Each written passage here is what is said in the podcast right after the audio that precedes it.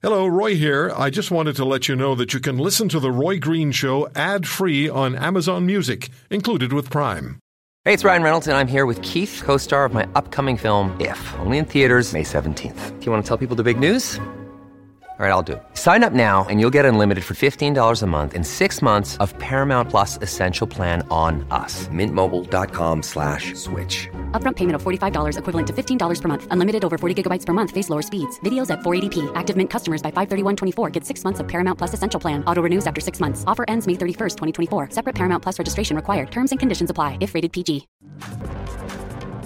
One of the things we're going to get at is the issues of the airports. And it's a major issue in this country, as I don't have to tell you if you've been trying to travel or if you've been traveling and your bags have been God knows where and you've been God knows where or hung up for hours at the airport just trying to make a flight that got canceled. We're going to be taking some uh, some calls from you shortly, right after my first interview. And then later on in the program, we'll get at it again a little differently with a former Air Canada captain, our good friend Raymond Hall, will join us with uh, his assessment of what's going on. So let's get started right away. And uh, oh, one more thing I want to tell you. Next half hour, the issue of Afghans who supported Canada during the battles, during the insurgency, the war against the insurgents, once again being ignored by our federal government. They say they're not, but they are. And we'll be speaking with Major General Dean Milner, the last Canadian Forces commanding officer in Afghanistan, who's been working so hard to get the uh, Afghan interpreters and others who worked for this country put their lives at risk and who are being hunted by the Taliban. Major General Milner will be with us. We'll also talk to Left Behind Alex, one of the interpreters who made his way out of Afghanistan by his own means, tried to come to Canada. He's still available to come to Canada, by the way, to the federal immigration minister. I have his contact information. I'll be glad to pass it on to you so you can bring him into Canada and take credit for it. We'll talk to uh, Left Behind Alex and uh, his former um, Canadian commanding officer from P P C L I. That's coming up in the next half hour. But let's get to this issue of the travel in this country. And a majority of Canadians say Canadian airport delays are a national embarrassment. That's the term that was used in uh, the Global News story. The poll was done for Global News by Ipsos. Sean Simpson is vice president of Ipsos Public Affairs, and he joins us on The Roy Green Show. How are you, Sean? I'm well, thank you, Roy. Good to have you with us. My now, you do a lot of traveling. I do. Right? So you're in the air a lot.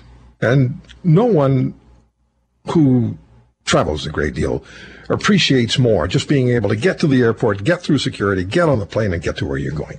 Mm-hmm. So few things more frustrating than being caught up in a lineup or a series of lineups as you try to depart or deplane and get away from the airport if you're on arrival. There's a huge issue of frustration. What did you find in your polling was the number one issue for frustrated travelers? Well, uh, they're all issues, but there's a lot of blame to go around. But ultimately, I think what Canadians are looking for is a little bit of predictability, meaning uh, that when you go to the airport, there are things that can be expected.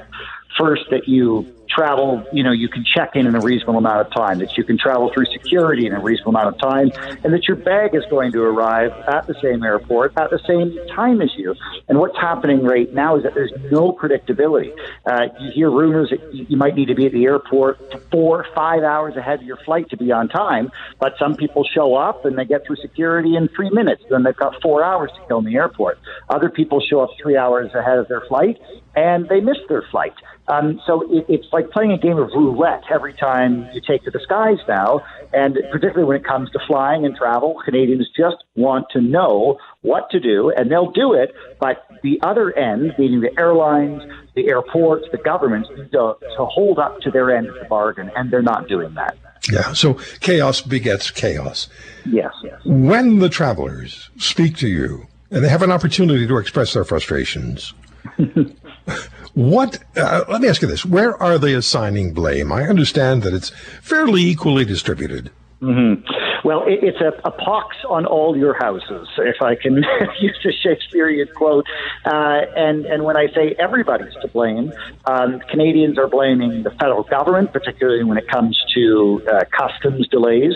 They're blaming airlines, particularly when it comes to flight delays, cancellations, and check-in counter delays. They're blaming airports themselves when it comes to security delays. And in fact, some blame is even being assigned to other Canadian travelers who may be a little bit out of practice and I think could be forgiven this part, um, are maybe not completely in tune with the ever evolving and changing regulations and requirements that are being asked of them.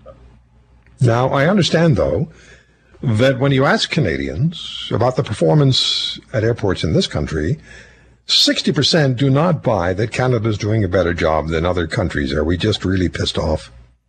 Yeah, well, there's there's certainly some uh, uh, degree of understanding. Roughly half say, uh, you know, the quick rebound in travel demand from the pandemic couldn't have been predicted, so it's understandable that airports are having a hard time keeping up right now. However, uh, Canadians also believe that we're falling behind. I mean, we're hearing reports that Pearson has been one of the worst airports in the world, not just Canada or North America, but the world. Um, and so uh, only a minority of Canadians are are, are letting our, our, our local officials uh, off the hook, so to speak, and saying, well, we're no worse than others. No, in fact, the opposite is true. A majority of Canadians are saying, we are worse than others, and why are we worse than others?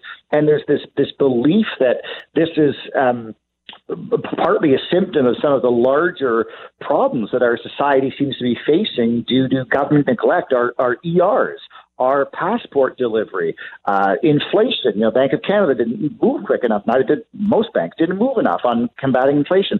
All of these things uh, are, are, are going wrong, and airports are, are just yet one more example. So the airport situation is symptomatic of everything else that's going south. This is the, this is the view of the majority of people in this country, yes?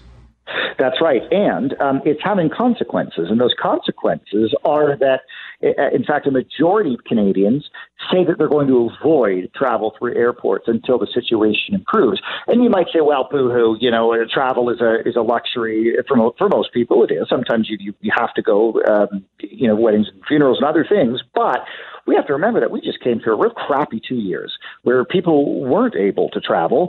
Uh, and now this is our first taste of relative freedom and, and um, uh, where people can go and do do what they want. And this is what they have to face now. And so they're they're stuck between a rock and a hard place.